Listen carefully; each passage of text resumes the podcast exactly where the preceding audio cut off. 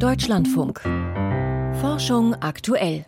Schluckimpfung ist süß, so hieß das früher. Auch ich habe die Polioimpfung noch so bekommen auf einem Zuckerstück. Das war damals auch ein Termin für alle, in der Schule sogar. Inzwischen gibt es diese Impfungen mit abgeschwächten lebenden Viren hier nicht mehr. Geimpft wird per Spritze. Denn zum Beispiel Protein- oder mRNA-Impfstoffe, die sind zu empfindlich, um durch unseren Magen zu kommen. Doch was wäre, wenn sie eine bessere Verpackung, Schutzhülle bekämen? Ein deutsches Forscherteam will das schaffen und hat dazu jetzt auch eine Förderung bekommen. Und es setzt auf die Hilfe von Bakterien aus extremen Umwelten für eine Schluckimpfung. Wie genau, das jetzt von Volker Wildermuth. Archäen sehen aus wie Bakterien, aber sie sind ein ganz eigener Stamm des Lebens, neben eben den Bakterien und den Zellen mit Kern. Und sie lieben es extrem, kommen mit Säuren und Laugen genauso zurecht wie mit hohen Drücken, Hitze oder Kälte.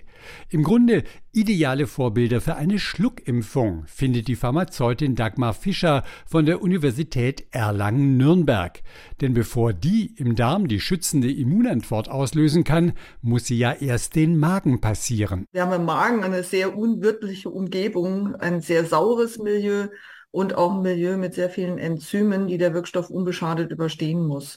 Für Archäen aus heißen Schwefelquellen im Umfeld von Vulkanen kein Problem. Dem Institut für Bioanalytik, Umwelttoxikologie und Biotechnologie Halle ist es gelungen, ihren Lebensraum künstlich nachzustellen, über 60 Grad heiß, voll mit verdünnter Schwefelsäure. Da würden selbst Stahlkessel auf Dauer in die Knie gehen, deshalb wird in Halle mit Glasgefäßen gearbeitet. Aus den Laborarchäen werden die Bestandteile der Zellmembran isoliert, einzigartige Fettmoleküle, deren besondere Chemie es den Einzellern ermöglicht, Hitze und Säure standzuhalten. Diese Moleküle bilden spontan kleine Bläschen, sogenannte Archäosomen, analog zu den Liposomen, die bei den bisherigen Corona-Impfstoffen zum Einsatz kommen. Die Idee, die viel stabileren Bestandteile von Archäen für Impfstoffe zu nutzen, ist schon über 20 Jahre alt. In Tierversuchen funktioniert das auch.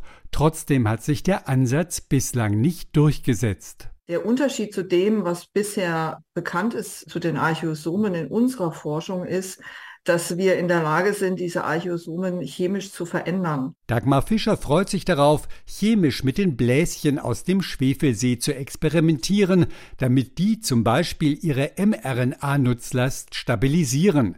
Das gelingt über elektrische Ladungen, doch die lassen sich in fast beliebigen Mustern platzieren.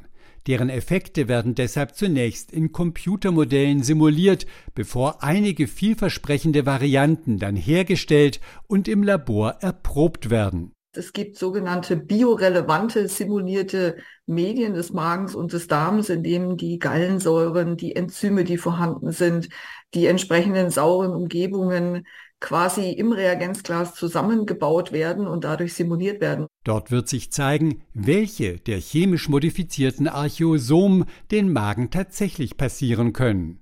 Die werden dann in Zellkulturexperimenten weiterentwickelt, damit sie ihre Nutzlast aus mRNA auch effektiv über die Darmschleimhaut in die Zielzellen bringen.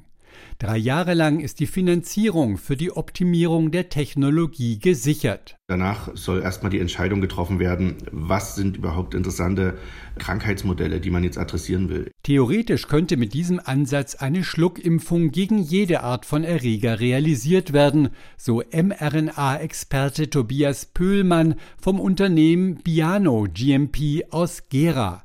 Er sieht hier großes Potenzial, denn die Verpackung in eine besonders stabile Schutzhülle bietet viele Vorteile. Da glauben wir eben, dass wir die bei Raumtemperatur vielleicht sogar lagern können, trocken verabreichen können und eben damit die großen Vorteile von diesen Substanzen ausnutzen können. Noch sind das Hoffnungen.